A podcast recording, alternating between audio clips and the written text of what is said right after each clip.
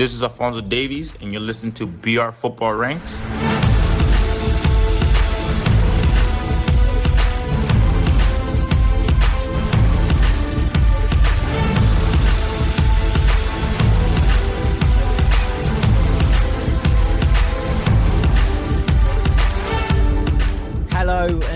Welcome to BR Football Ranks. And the transfer window across Europe has slammed shut, as they would say on Sky Sports News. We're here to take a look at some of the biggest deals across the window and the clubs who have done the best out of it. My name is Jack Collins, and I'm joined as ever by the rank god, Mr. Sam Tighe. Hello, mate. And our transfer titan, Mr. Dean Jones. How you doing, Jack? Yeah, not too bad. Are you okay, Dean? Obviously, your um, your period of expertise coming to an end. Oh, thank God for that. You know, um, I can put my feet up now, can't I? For two months. You can. Um, you know, get trolled every single day. Um, everybody tells me I don't know what I'm talking about. Maybe they got a point. I don't know. Like. Um, but I don't think I did too bad during the transfer window. Obviously, at least the Sancho nonsense is open over for the time being until they talk January. about being, yeah coming around again in Jan, which I'm sure won't happen. Yeah, and while Dean Jones' season is over, Sam, Sam Tyler's season is about to begin again. Yeah, I think I think what we'd all like to see is haircut season to begin again because my hair is looking like a palm tree right now. My goodness me. You, guys see the social cuts from this video, you are gonna laugh.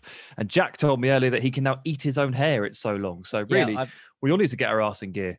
Yeah, I've been wearing mine as a kind of Gareth Bale bun for, for quite a lot of the weekend, which is definitely about time that you need to get it cut. Look, transfer deadline day is over, but there is big transfer news still on the horizon, boys. And it does break my heart a little bit to announce that this is going to be this the penultimate, the second last ever episode of BR Football Ranks. And whilst the chapter of this story is ending. It is very much not the firm close of the story. So there'll be more on that at the end of the show, and of course, more next week in our last ever episode. Um, but very much keep your eyes and ears peeled for news from us. But before we go into all of those things, Sam, let's kick things off with some hot takes. Right. We are I think we're about to see some enforced evolution from Liverpool. Um, I think we're about to see it. We we frankly we have to see it because you know, if you're listening to this on, on the Wednesday, then it is three days since possibly the most bizarre weekend of Premier League football ever. Definitely the most bizarre Sunday. It started with Leicester losing 3 0 to West Ham, and everyone went, okay, Sunday's a bit drunk. Never mind. I'm sure it will recover for the afternoon game. Man United got tonked by Tottenham. People went, okay, doesn't get any more weird than that. Well, hold my beer because Liverpool went and lost 7 2 to Aston Villa. And that's the reigning Premier League champions conceding seven goals to a side who stayed up by one point on the final day of last season. And the scary thing is, like, it could easily have been ten, and no one would have batted an eyelid. They would just, they were just run through. They were destroyed. And there's a lot to unpack here. And I'll just give Villa their credit first before we delve into Liverpool's issues because they do obviously a team that scores seven goals. Like they've played well, right? And Grealish was the best player on the pitch. Ross Barkley looked, like he was so so good. Ross Barkley looked like well, he looked like a truck driving through the midfield. To be frank, didn't he? Watkins scored a hat trick, first player to score a hat trick against Liverpool for about ten years. They just pulled the defence all over. And Villa, it looked like a physical mismatch now for most sides in the Premier League, both with regard to speed and physicality, and that means that they are very ready to take what looks like quite an exciting step forward for them. And their early form, three wins out of three, is, super exciting. But Liverpool, on the other hand, you know, for a, for a seven-two scoreline to happen, one team has to play brilliantly, but the other team has to be disgustingly bad. Right, because these scorelines they don't happen unless both of those elements are at play. I've seen a lot of chat about the Liverpool high line and how it didn't work and how it got caught out in behind over and over again. And it's true. It's true it did. But you know, Liverpool aren't looking to ditch that high line because it's been super important for them for the last couple of years. One of the problems here is that Adrian is nowhere near Alisson and they can't really afford to play that high up if Adrian is in goal. But the other thing is teams are starting to figure out how to get joy from Liverpool. So it wasn't just Villa that have done this. Remember Leeds on the opening day? Break the press and keep your wide forwards nice and high up the pitch, stood on the halfway line, pinning those fullbacks back and getting them in behind with early balls. Jack Harrison scored a lovely goal exploiting that space behind Trent Alexander-Arnold. So Liv- Leeds did a bit of it, Arsenal did a bit of it, and then Villa just go at it and at it and at it. Now I'm going to mention a former podcast guest again, the one we always mention. You know who I mean, right? Of course, Harry Brooks. It's Harry Brooks. He came on and he was talking about the evolution of top teams and how they constantly need to evolve and change. Now, he was actually talking about Liverpool's front line that day, talking about the Salah, Mane, Firmino, dynamic. But it, it's a it's a it's a concept that applies across the board. Teams have started to figure out where Liverpool are weak. Three teams in succession have tried to exploit that to varying degrees of success, and finally, Liverpool have lost a game because of it. Every other team is going to try this now. Every other team is going to try and keep their wide forwards nice and high to pick on that space in behind, to work that gap between Trent and Joe Gomez, and see what they can do against Adrian, who is frankly rubbish. Now we need to see some evolution from Liverpool. Klopp will not sit there and let this happen again. This has happened three times. He's got an international break to stew over it the film to pour over, and he is going to come up with something else. And that's why he's an elite coach. So there's nothing to worry about there long term for Liverpool. We are now finally in a position where we're going to see the Reds change just a little bit because what they've been doing for the last two years, for the first time, is not working. Yeah, I mean, this is what happens, right? People yeah. start to run out of, of, gas. I mean, Liverpool were talking about bringing in a goalkeeper, Dean, and it didn't materialize. Caoimhin Kelleher's sitting in there as as third choice, and he's got to be thinking with Alisson out for eight weeks, I might get a shot here because Adrian against you know was good at West Ham and did did fine and has gone to Liverpool as second choice goalkeeper and since then has really struggled. Uh, we saw it in the Atleti game last year. We're seeing it again now. We saw it you know eh, over and over again and that's when you start to lose confidence and as a goalkeeper that can be absolutely brutal. We saw it with Loris Karius as well. That when when things get on top of you, it's very difficult to recover as a goalkeeper. What would you do in this situation? Because you can't just stick your third choice goalkeeper in and hope for the best, or do you keep faith with Adrian and hope that he can work his way through this period? I would find a new solution to get Alisson fit as quickly as possible. No, I would. Uh, I, I, agree. I don't think third choice goalkeepers are usually the solution. There is a reason that they are third choice, and it's for an absolute emergency. Uh, Kelleher's um, very young, to be fair to him. Yeah, I think was West was David Martin third choice when he came in for West Ham last season, and yes. people, give him a chance. He can't be any worse. He was. Um, he had his confidence. You know, one bad mistake when you're the third choice, like nothing can go wrong. Nothing can go wrong because it's the only chance you're ever going to get. And as soon as things do go wrong, you're in big trouble. So I would stick with Adrian, despite the fact he clearly isn't that reliable. Um, I'm not sure he's rubbish, like like Sam says. Yeah, I thought it was a bit harsh. He can't be rubbish to, to have become Liverpool's goalkeeper, uh, even at this point. But um, I do always think it's a little bit risky to then skip over Adrian and go to the one below him. Um, so I don't imagine that that's going to be the solution. All right. What's your hot take this week, DJ? Well, I wanted to talk about Edinson Cavani because it was obviously a transfer that caught everybody by surprise, um, including me. And look, my initial reaction was the same as everybody else's. And, and when it began to break that it was going to be possible and likely, I text you two saying, What a panic up. Six months they've had to come up with a striker.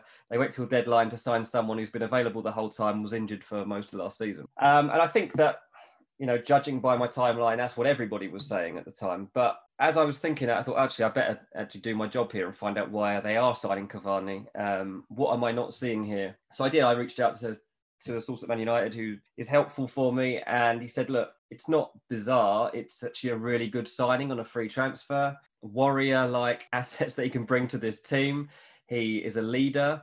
He talked about how United perhaps need someone like Ibrahimovic to help this team right now, particularly the forwards who are young and can be naive and they can suffer confidence lapses and that they perhaps needed someone with who's older and is um, has the experience to kind of get them through difficult moments. Um, I of course said yeah, but you could have done this a while ago. And he said, well, wages was a big issue. And, the thing with Cavani was he was earning over 300 grand a week at PSG and United weren't willing to do that. And over time, they've, they've managed to come to a solution whereby Cavani didn't perhaps get the offers that he really wanted from elsewhere. And that Man United came in late as a, as a good offer for him. And he's been willing to fit into United's pay structure so that he isn't earning anything quite close to 300 grand and that he's earning the sort of money that when the rest of the lads in the dressing room hear about it, they're not going to be bothered because they're all earning pretty similar money for that caliber of player. Um, so I don't think it's going to annoy anyone. And I think more than anything, United just needed a forward. And Ole Gunnar Solskjaer, so I was told, is, is delighted to have somebody like Cavani in there. Um, some people talking about Cavani like as a mug, like he's not. And you know, this is Edinson Cavani. Like at any other time, you would be delighted to have a striker like this. They should be delighted to have a striker like this. Like Martial, as good as he can be, he's flaky and you can't trust him. Uh, same with Rashford. So I think that you need somebody that can deliver. You can worry about his injury record if you want. You can moan about how much money they're paying him a week if you want. But why not just enjoy the fact that you've got Cavani? Yeah, he's he's a lovely player, and uh, Sam. I mean, I think you were reasonably hot on this as well. Look, I, I don't think that he's going to be starting every game. I think they'd be mad, but I think that it's a huge upgrade on Odion Ighalo as the second choice rotation nine, and you know it's going to be someone that you can bring on and genuinely expect to lift the club when he when he does come on. You know, when he starts, he's going to be a leader in there, and this is a side we saw at the weekend that really lacks leaders you know, it is lacking people to take the team by the scruff of the neck and and accept that things aren't going okay. And Cavani can be that player. I just don't really have any issues with this at all. Like Cavani is is a top 10, top 15 striker on the planet, and they cost quite a lot of money in wages. Now people are talking about the agents' fees. Well, don't worry about that. The wages, don't worry. Like he's on what 200 or something like that. Like that's it's, it's a lot, obviously, but he's one of the top 15 strikers on the planet. They cost a lot in wages. This is a fine move if this is if this is your deadline day panic, well, at least you didn't sign Ighalo. You signed Cavani instead. Mm-hmm. You signed a good striker for two hundred grand a week, not a ridiculous one. Like it, I, I think what's happened is it's just misdirected anger because obviously over the first couple of games of the season, it's been made more and more clear that Manchester United's centre back situation isn't that good. Manchester United's holding midfield situation isn't great either. And they didn't bring in a single number six and they didn't bring in any centre backs. In fact, they sold one that would walk into this team right now in Chris Smalling. And I think all of that has been wrapped up and misdirected in terms of anger at Cavani because it's like, oh, well, you've just plucked Cavani out of thin air when we've got problems back there. Look, I appreciate that Man United did not have a very good summer and that they did not fill the gaps they needed to. But there is nothing wrong with signing Edinson Cavani on deadline day because he's very good at football. Yeah, no, that's it. I mean, look, again, the Sancho thing and the fact that it's taken them all summer to try and get this deal done, and they thought that Dortmund would budge and they didn't. It, it, it, becomes this kind of, you're right, misdirected anger. They, they addressed the left back problem, which we said last week that they needed to address yep. Eh, in Alex Telles, who's come in and he will be a perfectly fine addition. He's a, he's a very good player and and will will probably give them you know a new starting left back and competition for Luke Shaw when he's fit. And he, Luke he Shaw's ended been play, like transfer like what the fee was like nothing in the end. Yeah, like I remember really like a couple of weeks transfer. ago they were talking like 27, 28 million. He ended up signing for like 15 or something. It's like you can't say no to Telles for 15 million. Like yeah, it's not a good world bit of beater, business, isn't it? But that's like that's a really good signing. Again, what they managed to get over the line on deadline day, no qualms with it. It's just about what they left on the table that's the problem. But hey, don't brush Telles and Cavani with that brush. Like it's not fair. Yeah, exactly. Man United's transfer window wasn't great, but bringing in Alex Telles and and Edinson Cavani on deadline day is good business, and you know some stars for the future as well. Now, whether that's a, a good spend of money and a good use it is a different question. When the the monetary values over Sancho were the things that were holding it up, but it looks like they've got two really sharp talents as well, and it's something for the future. So I think there's you know, it's not been perfect United, and it's not been good enough probably for for what they are and what they want to be. But that anger, you're right, is is completely misdirected. And let's go from anger to love. Hey. Uh, it's time for for JC's I loved section this week, and this week I loved the fact that Alberto Cifuentes from Cadiz has hung up his gloves. Now, 41 year old goalkeeper, he was the oldest player in La Liga. He made two appearances and then retired promptly and become part of the coaching staff at Cadiz. And now I think this is brilliant.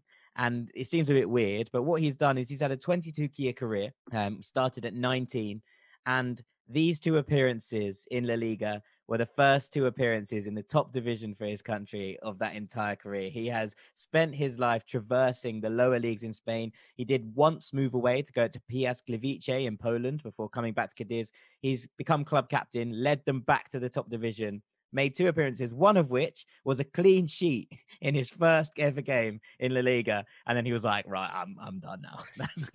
I've I've fulfilled my ambitions, I've fulfilled my destiny. I'm gonna go and become part of the coaching staff. And it just really made me smile. And you know, it was just just a nice story of someone really getting to the, the peak of what their career always wanted to be. He he did have a spell with Mallorca in La Liga early in his career, but never made an appearance.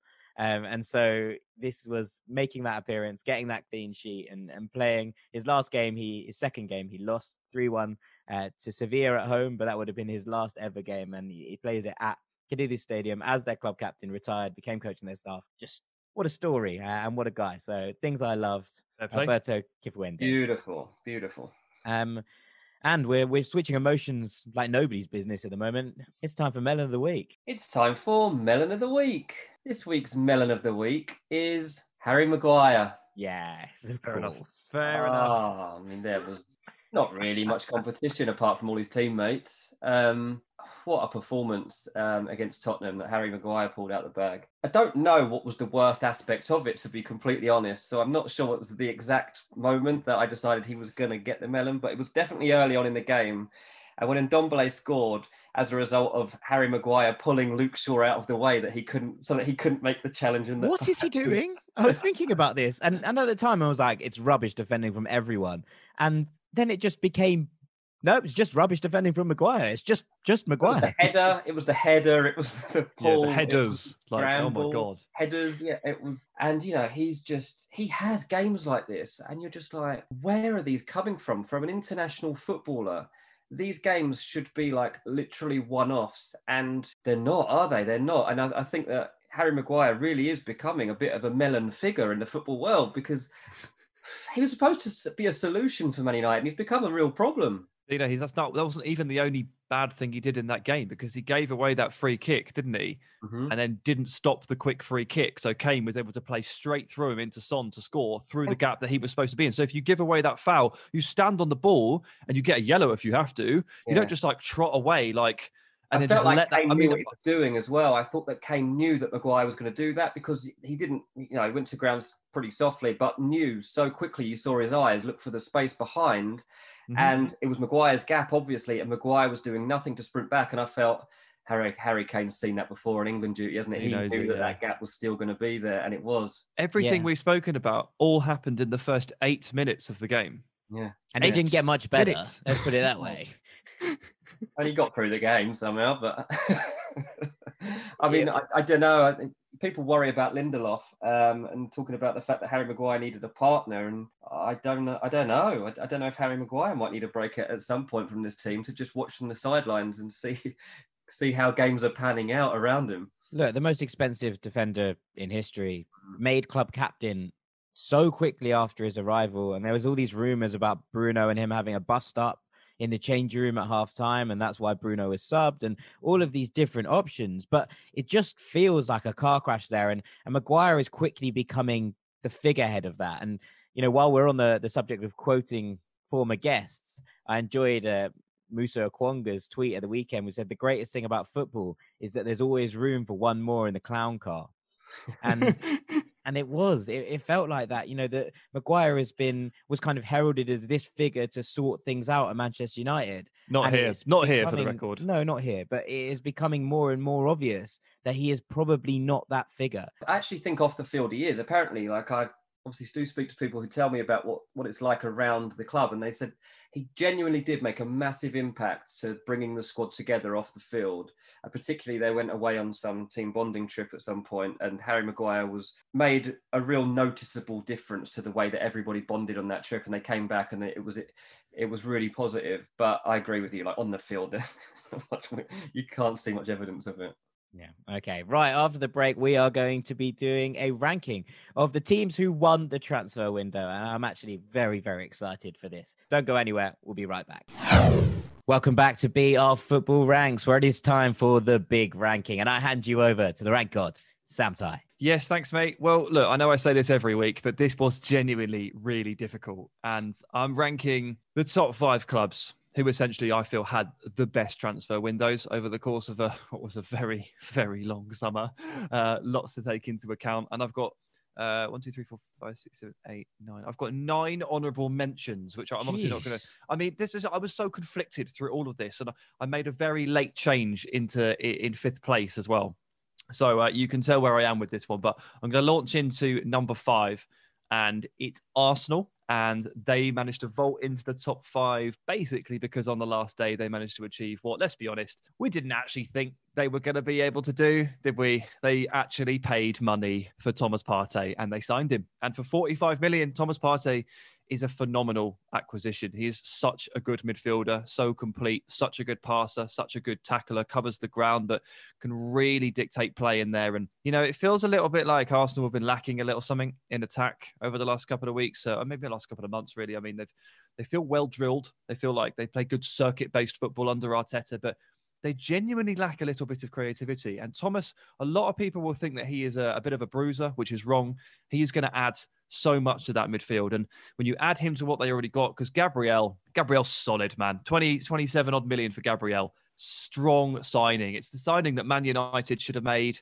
It's the signing that Chelsea should have made. Like, let's be honest, the Champions League club could have picked him up at, at Arsenal's expense. That's a really good deal. Ceballos back on loan and Willian, free transfer, good wage, but like a good, a very useful player. What Arsenal have managed to basically produce or procure this summer has been has been very good, and it was on the cusp. And then they got Thomas, and I had to pay it the respect it's it's due. Yeah, I think this is about right, mate. I, I think that Thomas elevates this window into something very, very special. And where where this is and, and where how Arsenal got this done, Dean, is of interest to me because they've always struggled with cash flow. And I know they got a couple of players off the books yesterday in terms of loans and, and people going out. But but we were always saying that if they have to pay money up front, then Arsenal would struggle. So where did this 45 million come from? Yeah, I think like you say, they they knew that they had to offload people and they had to make space in the midfield as well in terms of the wage structure. And I think that getting rid of Guendouzi was a really big thing they've been trying for the entire summer and couldn't find anywhere to get rid of him. Uh, I'm not sure that that alone has been en- enough for them to sign Thomas Partey, but um, they knew they had cash. Like I've said before, like it's part of the reason they want to get rid of Özil was because they need to get rid of his 350 grand. Like they have this this wage structure that needs to be gone. Like people can't be earning that kind of money anymore. So space just needed to be open up for somebody like Partey to come in and earn big money. So um, signing him, like triggering his release clause, I think they hesitated over it for a long time because they were, for some reason, switched to Houssem Aouar and then didn't go through with that. And, you know, whether it was because Lyon was stubborn or not, I don't know what happened there. But it was strange that Partey was the, the prime candidate to come in since like February. And then like four weeks ago, there's like, actually, no, no, that's not our priority. We're going for this. I don't know. Maybe it was all a smokescreen because they've got the man that ultimately Arteta wanted from day one. So I think that we do have to be careful as well when reporting on Arsenal because I, obviously I was burned on Pepe. When the kind of briefings come out of clubs and they kind of you do get an idea of what can and can't become possible. I am definitely cautious now about Arsenal because they said they didn't they couldn't afford Pepe, and they've managed to do it with that Klarna deal.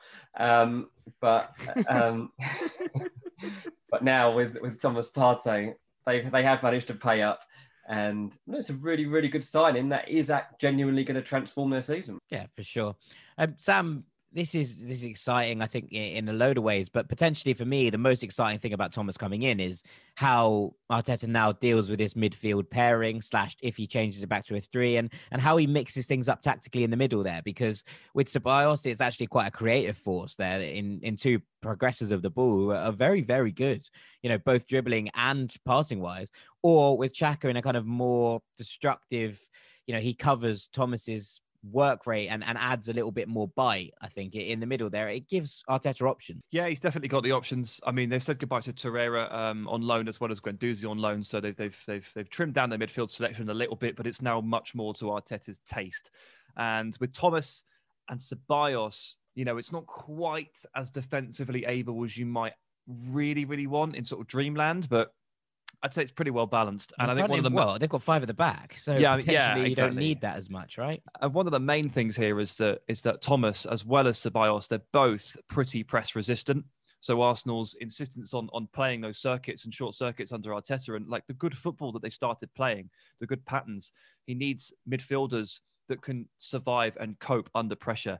And to be honest, Xhaka never passes the test long term on that. He can have his good games, he can have his good moments, but it never really sticks. And I think Arteta has pretty much learned that. And he's bought a player in Thomas who is much more press resistant to pair with Ceballos, who is also press resistant. They're in different ways as well. Ceballos dribbles out of trouble, Thomas passes out of trouble, but it's such a good midfield now. I love it. Yeah, it's very exciting times at the Emirates. Okay, who's in at number four? Number four is Aston Villa. Who, I mean, I guess with the the, the quick start, the three wins from three, it, it, kind of helps inform this a little bit. Maybe if they had started a little bit more slowly, they wouldn't have maybe catapulted themselves into this situation. But again, in terms of late signings, just just elevating their window a little bit. Ross Barkley on loan, you know, felt like such a transformative deal, and he's made an extremely quick start um, up against Liverpool, his, uh, his his boyhood rival club, which was interesting to see. Of course, what Barkley gives you is yeah, sort of like a Grealish two, which is he can play with Grealish, and they obviously enjoy playing together. But if Grealish is out for any reason, that would have been Villa's main concern. Well, now you have another talismanic attacking midfielder who you can sort of hang your hopes on. So that was huge for Villa. And of course, they've added Emi Martinez, really safe pair of hands that Arsenal fans were gutted to say goodbye to. Bertrand Traore adds the speed. Matty Cash has started life in the Premier League superbly. I've been so impressed with him. And I guess the main thing, of course, is that they didn't just not lose Grealish, he signed a new five year deal and he's now spearheading what looks like, as I said before, like quite an exciting project. And it's um, it's kind of feeling a bit like 2010 Villa under Martin O'Neill. It's it's it's young, it's homegrown, it's exciting, it counters with pace, but it's got good technical ability, and it's coached well. And it looks like a really exciting team to follow this season. Do you know what my favorite thing about Matty Cash is? His hair. He's half Polish. He's Oh, eligible yeah? for Poland because his grandparents on his mother's side were born in Poland. So he's wow. like, he probably won't be getting into the England setup anytime soon because Mm. of the amount of right backs that England have at their disposal. But he might just go and play for Poland, which is, Yeah. which would be quite fun. Could Like, do, yeah. just, just a fun thing. Anyway, sorry, that's just a random nugget. No, no. I mean, it, I mean, it must be weird for the Polish to go from you know Łukasz Piszczek to uh, Matthew Cash. Um, but yeah, I mean, fair enough. I mean, he is like, uh, even though he's very good, he's probably only the seventh best English right back in on the circuit right now. So he might have to go to Poland. But quick start from him and and quick start from all of them. Really, it kind of maybe informs this ranking a bit. But really good business Mm. that's created a- like has- has allowed Villa to take what looks like quite a big step forward, like very quickly after just surviving. quite young players as well. You know, Cash is 23, Martinez is 28, but that's quite young for a goalkeeper. 25 for Traore, 24 for Watkins. Yeah. Um, you said about his hat trick earlier. You failed to mention it was a perfect hat trick, which I thought was a which was which is a nice touch for making your first first hat trick in the Premier League. Mm. yeah. Um, but there was a lot said about 28 million for a championship player, and albeit scoring 26 goals in the championship last season, and second top scorer behind Aleksandar Mitrović. Um, and it was it was a lot said, but he's obviously worked with Dean Smith before at Brentford, and he was comfortable that that's what he wanted as a centre forward, and that's how he wanted to play it. And it's you know obviously starting to pay dividends already, and suddenly. You know, if he carries on with, at this kind of rate, then three and three is not bad for a start in the Premier League for a player who had not yet played at this level.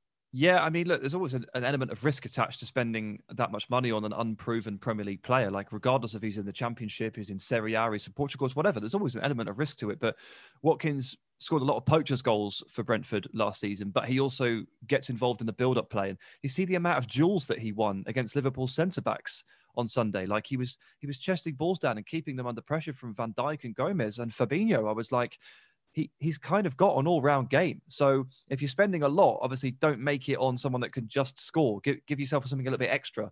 And Watkins, despite the fact that he's not, you know, hulking and towering and huge, he's got the strength to deal with this league as well as the poacher's instinct. It look it looks like a really good signing. There's more to it as well. I think that you know, not just if they had a great transfer window, but they've had real belief in their project and they've had belief in Dean Smith. And Dean Smith is a really good manager and coach. And there must have been a temptation at times. You'd, you'd imagine in any other club to to think, oh, we'll give up on this. We'll, we'll get in somebody with a bigger name who's got pedigree in the Premier League. Um, we've seen so many other teams do it, and Villa didn't do that even when they were in that scrap. Um, and they got out of it probably because Dean Smith was as motivated as anybody to get out of that and had belief in the squad that he had. Um, and you know, people talking about them Villa doing a Fulham, you know, buying players and then going straight back down. Um, and now Fulham are basically dreaming of doing a Villa because of the turnaround that, that Villa have had since keeping faith in in the project they were trying to build is reaping the rewards that you should get, that you do get from longevity. If you can just see through those tough times, like often there is a pattern to come from it. And this is why I, it does annoy me so often when, when people just give up on a project and get rid of the manager and start selling players and a whole new layer of, of assets come in and they're just not going to mold with the last lot that were left over. Um, so I think there are a lot of lessons to be learned from what Aston Villa are doing. And clearly they, they don't look like they're going to struggle this season. No, they also have money and are not afraid to spend it. That's 75 million dropped this window, plus a new bumper five year contract for Jack Grealish, which wasn't really mentioned in there, Sam, even though that's potentially the biggest the biggest I, one of all. I gave it a little mention. I, I made sure to shoe it in, but um, yeah, it's uh, it's it's it's the big news, and it's what keeps that project alive. It's what it's what attracts Ross Barkley. Ross Barkley doesn't join on loan unless Jack Grealish signs a new five year deal. You know, some of these signings probably wouldn't wouldn't have given it such a serious thought if Grealish doesn't stick around and become that figure for it. So it's belief in the project and it's it's belief in themselves. But like Grealish was the big domino, wasn't he? Mm. Belief in the talisman as much as anything else. Who's in at three then, Sam? At three is Tottenham Hotspur. Ooh. Now this this I had initially at four, just below Villa. Uh, we haven't got one, to be honest. But then I said, mate, they got they signed Gareth Bale. Don't be stupid. Put him at least third. So yeah, I mean, Bale is obviously the headline. We haven't seen him play yet, but he's been one of the most effective cheerleaders I think I've ever seen in my life. Uh, the camera zooms to him every other goal, and he's always going yay and clapping and smiling. And I don't know if it's just his presence that's lifted everybody else, or if it's if it's Mourinho working magic, or if it's the fact that actually yeah, they've got a good team and they've added some really good players to it. And the, two in particular here that have we've actually already seen is Højbjerg. The first game he played against Everton was dreadful, but apart from that, he's he's grown and he's become fit and he's become a really good midfield enforcer for them. And Reguilon, Reguilon is a brilliant left back. He's he's so good. He's he, he hoovers up the ground, he dominates the flank, and he attacks with such gusto and such personality. And he's these players have really changed the feel of Tottenham. Højbjerg and Reguilon. And Bale will go one more and do that again, I think. Obviously, Joe Hart's also come in uh, as a backup goalkeeper. And Carlos Vinicius, they signed the backup striker they needed to. Vinicius is is okay. I mean, I'd say he's like a bit like a rough-edged Christian Benteke back at Villa. Like there's a lot of there's a lot, a lot of power and thrust to his game. Maybe not so much finesse, but he is a, he is exactly the type of number nine that Mourinho needs. So if you tick off those, like what did Tottenham need going in? They needed a holding midfielder, got it. They needed another forward that could really attract attention, got it. In Bale, Reguilon, Sol's left back, Vinicius, he's the backup striker. And I saw yesterday, Dean. I don't know if you can, uh, you know, shed some more light on it. It might be done by the time this goes out, but Joe Rodon or Joe Rodon, I don't know how to pronounce it. Sorry, from Swansea, uh, was in discussions with Tottenham on deadline day, and of course that window is still open for Championship clubs. Yeah, yeah, I think that that is somebody. I think they're still looking to do as we're recording. It hasn't been um, finalised, but definitely that's a player that they've been looking at for quite some time. I mean, it's only just materialised, but again, I checked. I checked that one out yesterday to see how it was, and they were like, "Yeah, we've actually been looking at him for quite a long time, to be honest, and we just managed to keep it off radar until now." Yeah, um, it's quite a strange season last year for Swansea, where it was two big injuries kept him out, and he didn't play in the in the kind of playoff run in where Swansea went on that mad charge to the yeah. to the playoffs. Um, but he's someone who they've obviously trusted. They've given him the four shirt at 22 years old. He's played a fair amount of games, yeah. and you know, but they, the valuations were miles off what they were talking about yesterday. You know, Swansea value him at 18 million, and, and Daniel Levy was like, "Yeah, we could pay seven. Yeah, but that's just... Daniel Levy, isn't it? Someone you haven't mentioned Matty Doherty, and I'm sad.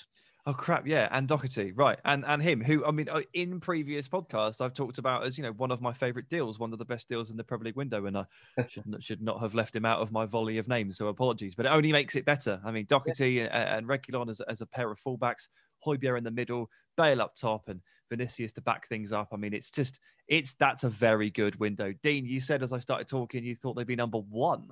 Well, I think that they're a contender for number. You know, you said you had them four and then you moved them up to three. I mean, there's definitely an argument that Tottenham can't have done much better than they've done. Um, can't have improved the squad much better. Um, Harry Redknapp on deadline day was talking about Tottenham and said he sees them as potential title winners. He's looking at that squad and saying Tottenham can win the league because it's going to be a weird season. I don't agree with him on that, but look, they should certainly be challenging for third. You know, they should be up there now. You know, they should really be better than Man United because they've got a better coach and manager than Man United have, and they've got as good, a, if not a better squad. And they should definitely be challenging Chelsea as well because, well, they've just beaten them, and also they've got again as good a squad, I'd say, as Chelsea.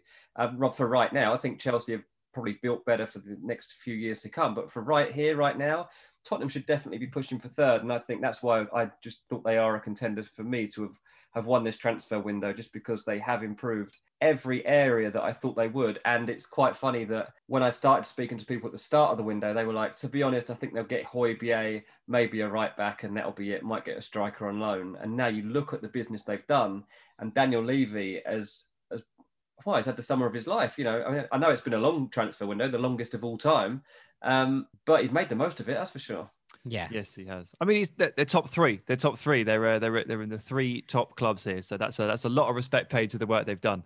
Mhm. Uh, but I guess I just found two to be slightly more slightly more intriguing and, and better. Oh. And I'll, I mean, I'll Who are start with, they? Yeah. I'll start with two. It's Everton, Oh. and we talk. You know, you talk about their dean, like just mentioning the the idea of kind of like. You know, what, what can you do in the window to, to elevate your chances of, of achieving something special? Can Tottenham put themselves in, in title contention with what they've done? The answer is maybe. I mean, currently top of the Premier League. So again, does it inform my decision a little bit subconsciously, potentially? But who like Everton have, have done have made moves that have drastically enhanced their chances of having an excellent season.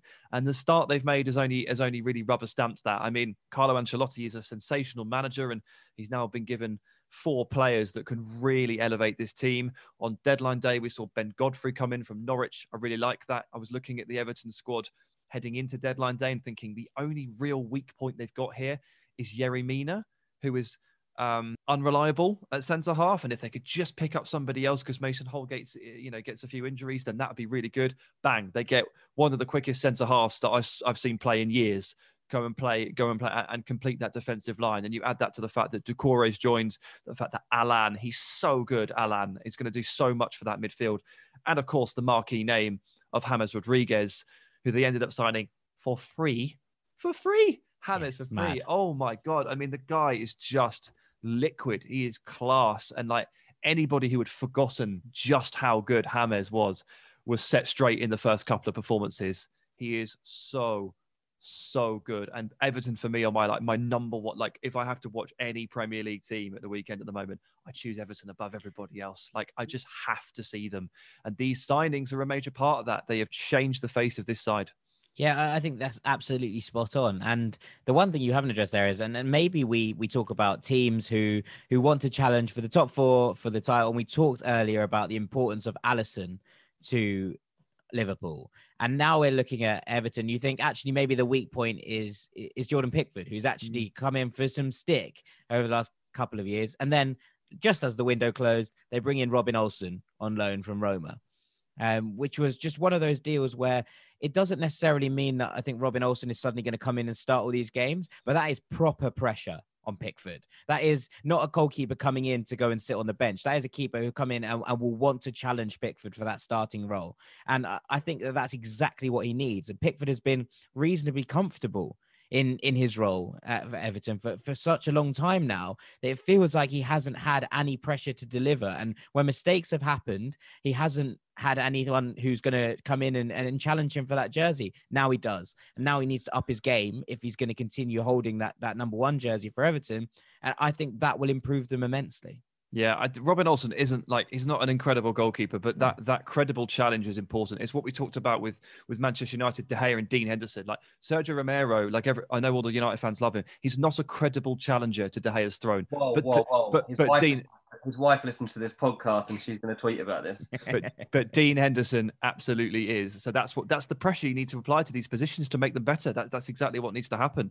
And you're right, Pickford probably is on paper the weak point now. And Olsen, eh, I find it interesting just because you wind it back to summer 2018 World Cup quarter final, England Sweden. Pickford and Olsen are on the same pitch in the quarter final as England play Sweden, and now their colleagues pushing each other in what looks like a surprise. Champions League chase for Everton, if if form is to go by. I mean, they've got Liverpool after the international break, and that'll inform us. That'll inform us as to what this team are really, really made of. If they win that, hype train takes think off. You've done them a huge disservice there, calling them Champions League contenders. This, this is a title contender team.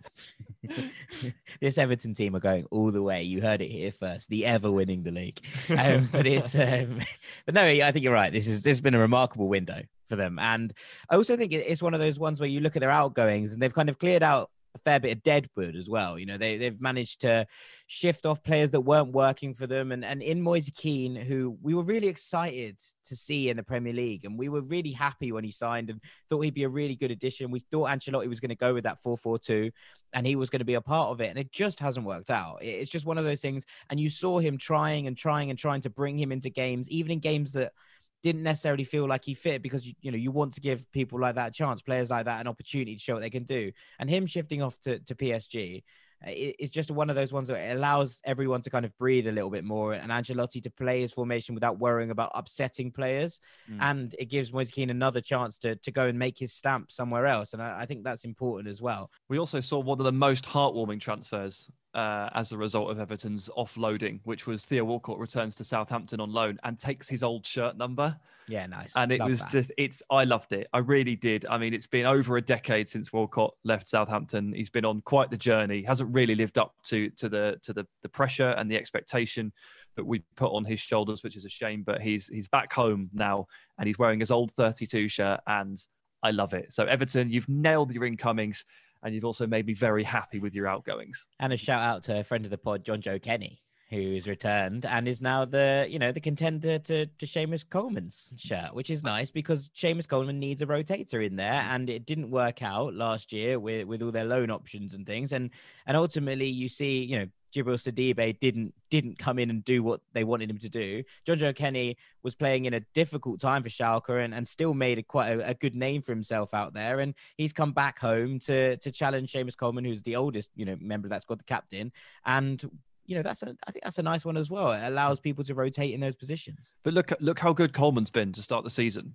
Like he's feeling the same pressure that Pickford has now been put under from Kenny. This is this is a competitive squad, and they're all gunning. They're going hundred percent. This is exactly what you need. Okay, right. Who's in it number one then, Sam? So it completes an all Premier League top five. I was going to say you prem which, face, which I honestly like. I didn't I didn't do on purpose. I didn't plan for. Uh, you know, I didn't force it. But this is just honestly, I know we were we were told that like you know no one had any money, and then the Premier League teams, by and large, just completely ignored the memo. They definitely didn't get it. They just carried on spending, didn't they? I mean, we're talking about clubs here that have spent a lot of money and they've brought in quite a high volume of quality players. And to top it off is Chelsea. I mean, Chelsea, Chelsea, Chelsea. You know, the list is Timo Werner, Hakim Ziyech, Ben Chilwell, Malang Sarr, Thiago Silva, King Kai Havertz, the Crown Prince, and to top it all off as well, Edouard Mendy, solving almost every single feasible issue they have. The only one they didn't quite get to was the Declan Rice midfield issue. But ultimately, if you sign these seven players and they're all appropriately aged, they solve problem positions, two of them are elite or potentially elite talents. Man, you just you just can't you can't escape the fact that Chelsea have just absolutely absolutely nailed this window and you know, I've got I've had some worries over the first bit of the season as to whether or not Frank Lampard even really understands what Kai Havertz does. Can he can he really get Timo Werner into the game as Leipzig did? Like he has his own problems here, but the talent acquisition part, which is all we're judging, this is unbelievable business. And just to finish it off with that, with a very good goalkeeper who, in many ways, is so different to Kepa, it just completed the puzzle for me. And look, I know it's a bit boring because you know Chelsea, what a summer! It's been the story for three months but you can't knock them off top spot. Or, in my opinion, you can't just because it's a boring story. This deserves the credit. Yeah, I mean, it's hard to knock it. Dean, a lot of money spent here, but it's been spent on genuine quality. Not, you know, they've not been whacking money around willy nilly. It's players that they needed uh, and players that are really at the top of the game. Yeah, I mean, they always planned to go big in this window, and the fact that they hadn't, that obviously had the transfer ban meant that they didn't have the same concerns that a lot of other clubs did because they had a load of money in the bank that they hadn't been able to spend. So Chelsea actually had an advantage in the coronavirus season, um, and they've definitely, definitely made the most of that because they've elevated their squad to a place that other clubs just haven't been able to because of the amount of money they've been able to spend in prime positions. I think that they will still look to revisit that Declan Rice deal. Um, they, they're definitely going to go back there because they know that there's still a weakness in the in the middle of the park um, and in the centre of defence that's going to need fixing for now, they've held on to Rudiger, they've held on to Tamori. Um, I'm not really sure why both of those players are still there because at least one of those should have gone yesterday. Um, but ultimately, a couple of clubs are trying to sign Rudiger, and Chelsea just weren't answering the phone to them. They were just putting off any calls on Rudiger. And Tamori was offered a deal to West Ham, which I don't think he really fancied, to be honest. Um, so they are left with probably a few frailties just around that centre of their defence, and I think that they will still teams will still get at them and they'll concede goals. But ultimately, if Frank Lampard can now find a way to gel those attacking players, then wow! Like honestly, I I, I was really excited about seeing Chelsea this season, and they're still a long way from from hitting the kind of um, heights that they are certainly capable of. Um, but there's been flashes of it. There have been a few flashes of it. Um, you know, Kai Havertz every now and then just does something on the ball, and you're like, oh, oh, there it is. um, you know, so once he's playing in his proper position, once Timo Werner isn't stuck out on the left, um, and once he decides kind of like, is Mason Mount really going to play every single minute of this season, or is somebody else going to rotate with him, or or what's going to happen? How's this all going to merge? Lampard himself has talked about the fact that he says he's been forced to play Havertz and Werner into those roles a little bit, but um, because of Pulisic and people not being ready right now. So Chelsea, you know, after the international break, let's let's judge them after that because I don't think it's fair to judge them right now. They've been had a lot of new players coming in. They've had players coming back from injury. So let's see in the month's time what kind of Chelsea we're looking at here because there's going to be some good times ahead.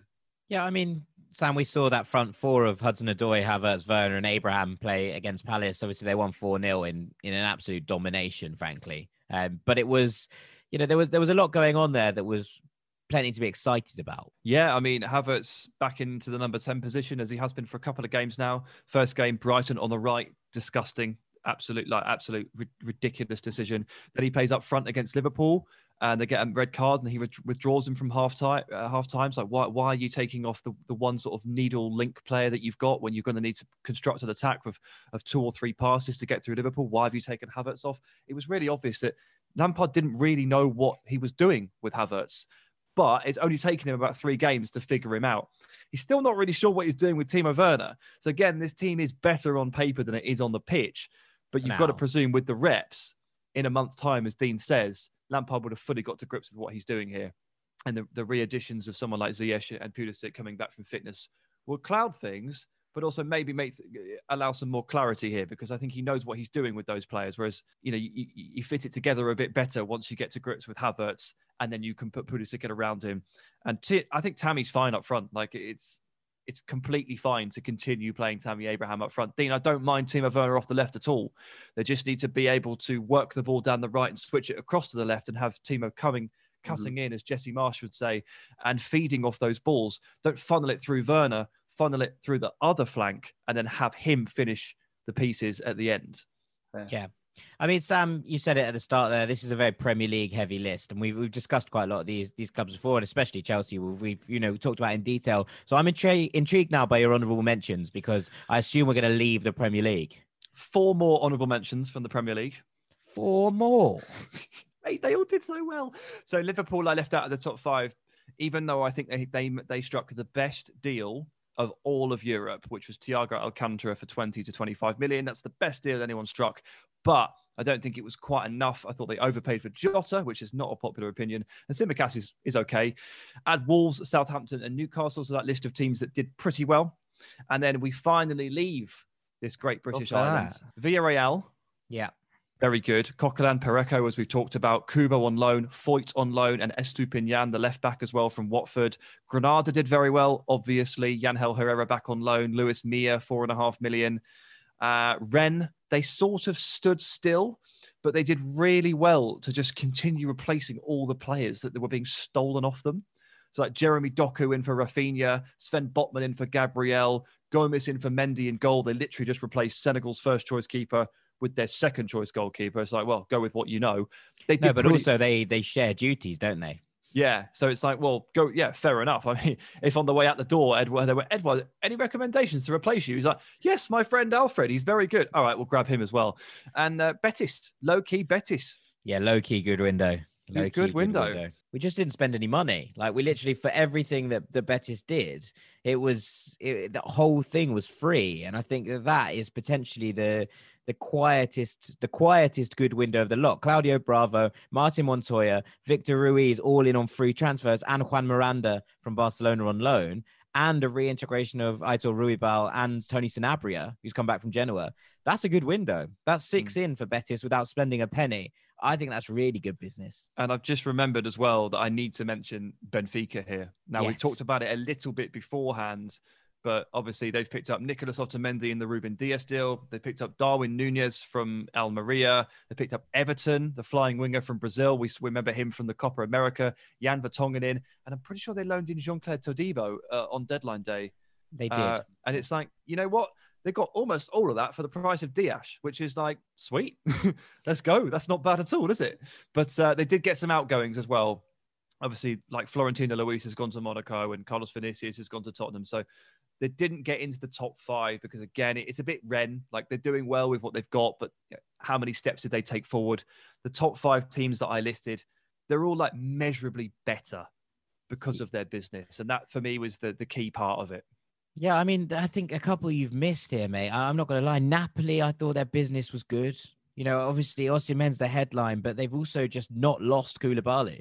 You know, Mm. everyone was saying that they were one in, one out, and, and they really weren't. They they ended up with a with a really strong window that I thought was was impressive. Juventus, Artur, Kulusevski, McKennie, Morata, Chiesa. That's an incredible window. I mean, I liked. I, I looked at Juve. I mean, Kulusevski was bought in January, so I couldn't put that. I didn't want to put that in, and that that was maybe the difference there.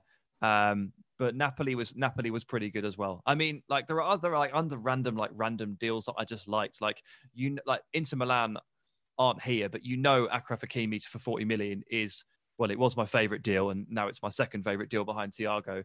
Justin Kluivert, friend of the pod, got a loan to Leipzig on deadline day. And Really I think like that's that. a really smart move from Leipzig. Like Kluivert didn't he didn't catch fire in Rome, but he's really good, and they'll reap the benefits from that. Yeah, I mean, uh, again, like I'm going to keep going, but Fiorentina brought in Jose Callejón on, on deadline day to go alongside Borja Valero, Jack Bontura, uh, Bonaventura, uh, and and a couple of other bits and bobs, quiet things. You know, they made a couple of loan deals permanent in Alfred Duncan and Pol Lirola. I just think that that's good business again from them. You know, they've spent It's what 35 million. They've got 40 million back off the cuff from from selling Chiesa, and obviously that's going to be a big blow. But I mean, that's why they're not here, dude. Uh, that's that's what it is. That's, that's why they're not here. and Bayern, good window at Bayern. I thought, you know, So- ultimately they've they've done okay. They've missed out on their top target that w- that wasn't Leroy Sané and Sergiño Dest, which potentially relegates them. But they had a good window. No, what relegates them, and I I do agree that they did some really good business. Um, what relegates them is that I felt it was too contradictory to say that Bayern were one of the top five in the window when one of their outgoings for Thiago was, I think, the best deal of the entire window at their expense. So I just couldn't really justify it in my mind for them to be in the top five if they've been the lose on the losing side of the best deal of the window. Yeah, okay, that's fair enough. I mean, PSG. I was I was looking at this earlier. Maccardi, obviously the big money mover in terms of him being made permanent, but Danilo Pereira is incredibly good business. They brought in Rafinha yesterday and Moise Kean, as we, we talked about earlier, and Florenzi. I know I know you're not hot on this deal, but Florenzi has been excellent. Yeah, I mean, I relegated them from contention because Rafinha spelt his name wrong on his shirt. I did. I, that did annoy me. Although I did get a good tweet out of it this morning. So um, Rafinha has evolved into Raphael. Yeah, he's put Raphael on his back, and I really don't understand what that is. I mean, closer association with a Ninja Turtle, potentially, could be a good PR move. I don't know what happened there. Sounds a bit more French, way. doesn't he?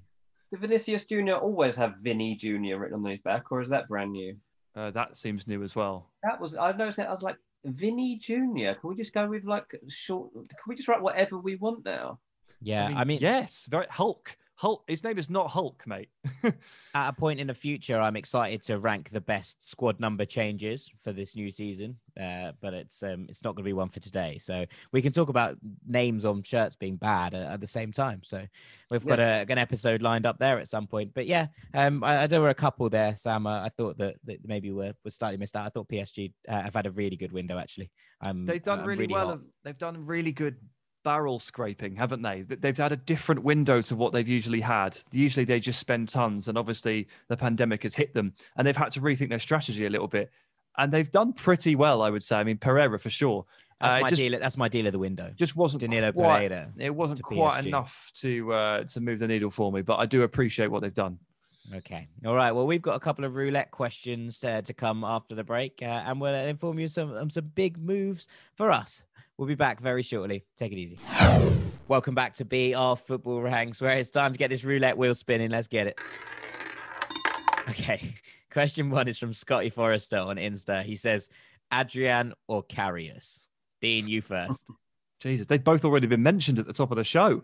Adrian's not that bad yet, is he? I mean, let's not forget the the way that uh, Karius hit the depths he did at Liverpool. I mean, it was pretty bad. It He was of- concussed. Yeah, no, there was there was there was other issues going on with Karius. It wasn't just that one game. Um, I would pick Adrian to be honest. Sam? That sounds weird to say. I can't believe I'm picking him uh, for anything, but I am actually picking him. Um, I'd take Kelleher. Yeah, I mean that's not an option, unfortunately. as much as I love Caoimhin Kelleher. um, oh man, Adrian, I guess. Adrian, yeah, I mean, Dean, you're right. It wasn't just it wasn't just the the concussed final for Karius, was it? It was the consistent punches back into danger that led to shots on goal. It was the drops. I mean, I know Adrian's not perfect in any of these areas either. What I think we need to see from Liverpool really is the defense and the midfield like need to be aware of the fact that Adrian is not Alisson, and they shouldn't be playing passes to him in situations that they would play the same yeah. pass to Alisson. They should just, forgive me for a better word, just lump it like you have to play to your advantages and you have to understand what your weaknesses are. And Adrian is actually being put in some pretty bad scenarios because his teammates refuse to see him as something different to Alisson. So I stick with Adrian and I'd ask the defense to stop giving him passes to play out from the back from. Just hit it down the line. Yeah, Adrian's going to win this one 3 0, but not for the reason you might expect. Um, but I have to pay loyalty to him because he was born and raised in Heliopolis. Um, and of course. thus is a Betis legend and, and must be given due credit for his upbringing. So it's uh, three out of three for Adrian San Miguel de Castillo.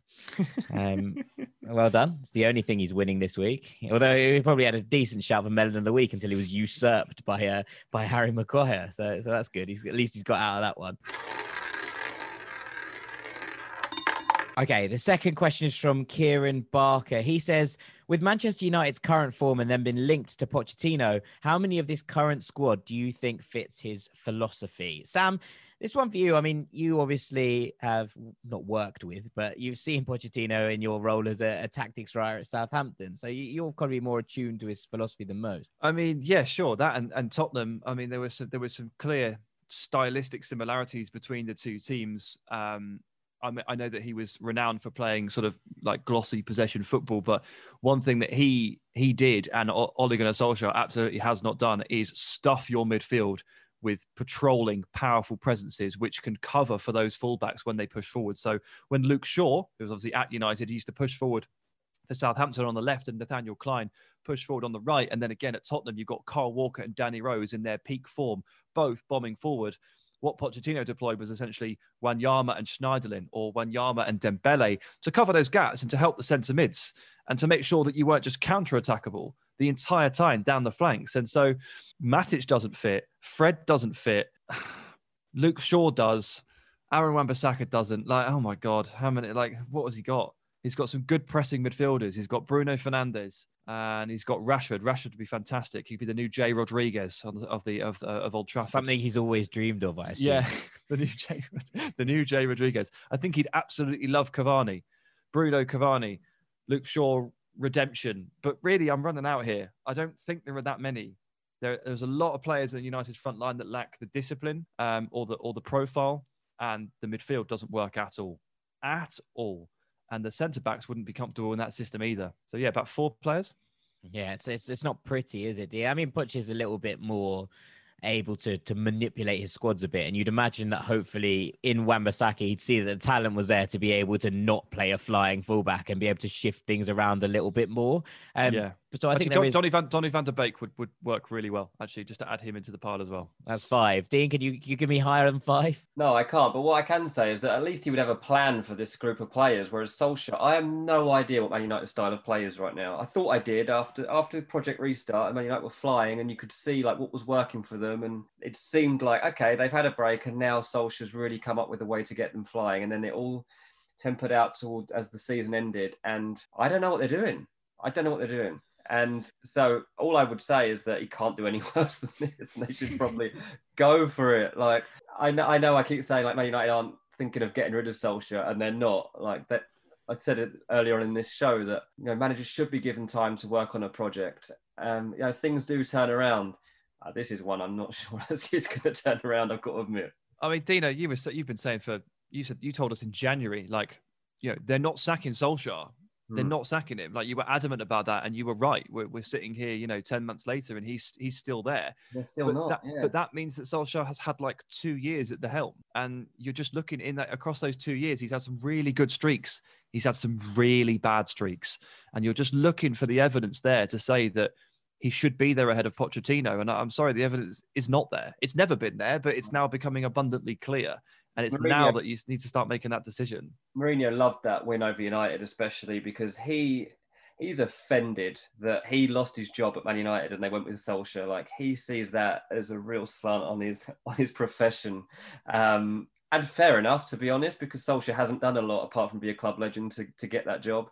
Uh, and Jose Mourinho is a better coach. And I think I I don't think he really said it, um, but I'm surprised he didn't like do a dance in front of Solskjaer um, as the sixth goal went in because it, it, he, that's how he was feeling. You can be absolutely sure. Yeah, I mean, one happy man, and a happy man right now is me because I get to do this. Woo!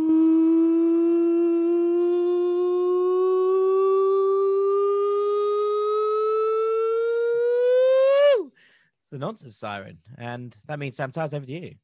Yeah, it's time for the nonsense ranking. It's a simple one this week, boys. It is the Premier League table because that is a, a natural ranking of 20 teams, 1 to 20. And I'll tell you what, it makes absolutely no sense whatsoever, this table I'm looking at right now. We saw on Sky Sports on deadline day, Harry Redknapp said that he thinks the table is starting to take shape. Well, Harry, is it? Because Everton are top and Villa are second, right? So that's a bit strange. Liverpool are in fifth outside the Champions League spots. Wolves are 13th. Man City are 14th. United are 16th and have a minus six goal difference. This is not the table taking shape, my friend. The only thing that suits here is that Fulham are bottom. That's the Ah, only that's the only is. bit that makes sense, boys. There he Because the rest of it is ridiculous. And to me, it looks like complete and utter nonsense. That is nonsense because Fulham are only one point off safety, and that and that's the big news. Look, I mean, all the biggest teams in the country are on conceded eleven goals. Your Man United's, Mm. your Liverpool's, your Fulham's, right? All the big teams have conceded eleven goals, and that's that's where the true state of play lies. Yeah. Man City, three games with a minus goal difference. This se- this season is off its head. Yeah, Yeah, everything's a bit off its head, isn't it? And, it- and maybe this is the fertile ground for someone nuts to win the cha- uh, to win the Premier League again. Yeah. Like Yeah. the, you know, if we're not going to see fans back in stadiums, especially not the whole way through, and there's been some really interesting things on the, on the internet this week about why players play differently when fans are there, and why defenders are actually looking a lot more suspect, and why heads go down a little bit easier because there's no one there to to kind of prove your worth to. If if the fans aren't in the stadium, they're kind of invisible, right? They're, much as it's easy to say, "Oh, we're doing this for the fans at home," whatever. If you can't hear and feel them, it must be so hard to to push yourself on when you're 2 0 down to try and get back in a game or, or to you know to worry about everything to the exact moment that you would be worrying about it in front of 50,000 people and i think that's why we're seeing so many weird things going on because i think whilst people are more likely to try stuff and try things that would get them ridiculed in a full stadium they're also willing you know those things are coming off a little bit more because defenders i think are like 5% more switched off than they Yeah. would be, or just a little bit less on edge, and that edge actually helps to feel fuel your concentration, uh, and that's where I think we are. I was listening to uh, the Anfield Wrap yesterday, and they, they came up with a really good point. I think bears repeating just because it's interesting. And it's like they've noticed that certain games are getting stuck in particular grooves and nothing can shake them out of it. So, like for Liverpool Villa, which is the one they were talking about, Villa did the same thing 20 times, split Liverpool open 20 times, recorded 18 shots on goal, and scored seven. Like, if for fans were in the ground, something would have changed. That dynamic would have been shifted. Something different happens. The fans shake you out of it. That it, the game got stuck in like a repeated cycle, and nothing was there to change the situation. And I think you can probably say the same thing about when Southampton lost five-one to Tottenham, and the whole second half, Kane passed to Son Heung-min in behind, and he scored four goals. And it was like, guys, they're doing the same thing over and over again, and no one is reacting. Mm. And they were saying, look, behind closed doors, these games are getting stuck in cycles. And I thought it was a really interesting point because I think the evidence is there. Yeah, no, it's um, it's a very valid point uh, from our friends over at the Wrap, and uh, I'm sure they were hurting after that result, but it, it makes sense. Those grooves, those ruts, uh, are becoming more entrenched. Well, that's pretty much it from us this week, and I suppose it's probably time to circle round to, to what we said at the start. The next week will be the last ever episode of BR Football Ranks. Now, that sounds dreadfully sad. Um, it sounds it sounds very upsetting, and it is sad. It's the end of an era for us three, but it won't be the end of us. We are going to continue with with the podcast. Where that will be, just right now, is is a little bit up in the air. But we will have news for you next week uh, as to where exactly we're going to be following on the new chapter of the rank squad and, and where we're taking this whole community to a, a, new place to tell the stories that we want to tell and and really get into a, a groove of, of, giving you more content giving you more from us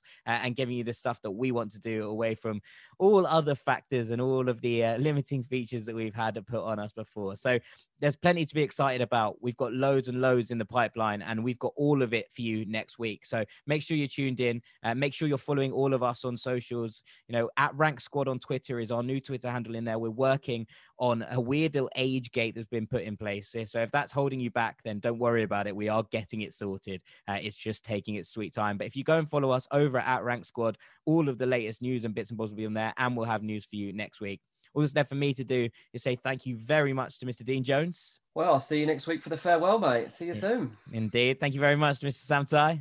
Yeah, cheers, mate. Looking forward to the greatest hits episode next week and uh, some info- in, some information on where we're going next. Because I'll be honest with you guys, I didn't know any of this. Jack has just dropped a huge bomb on me. Am I actually part of the new era, or have I been dropped? What's going on? No, rank God, you're, you're, we're, uh, we're we're renew we're questioning your position. We're we're going to see if any we're going to open auditions. Homeless. but um, but yeah, no, we're uh, we're all very excited about we'll where we're going. Boys, we'll survive. We will. It really is Ranks FC. We'll see you next week. I've been Jack Collins. Thanks for listening, and keep an eye on all these bits. See you later. Take care.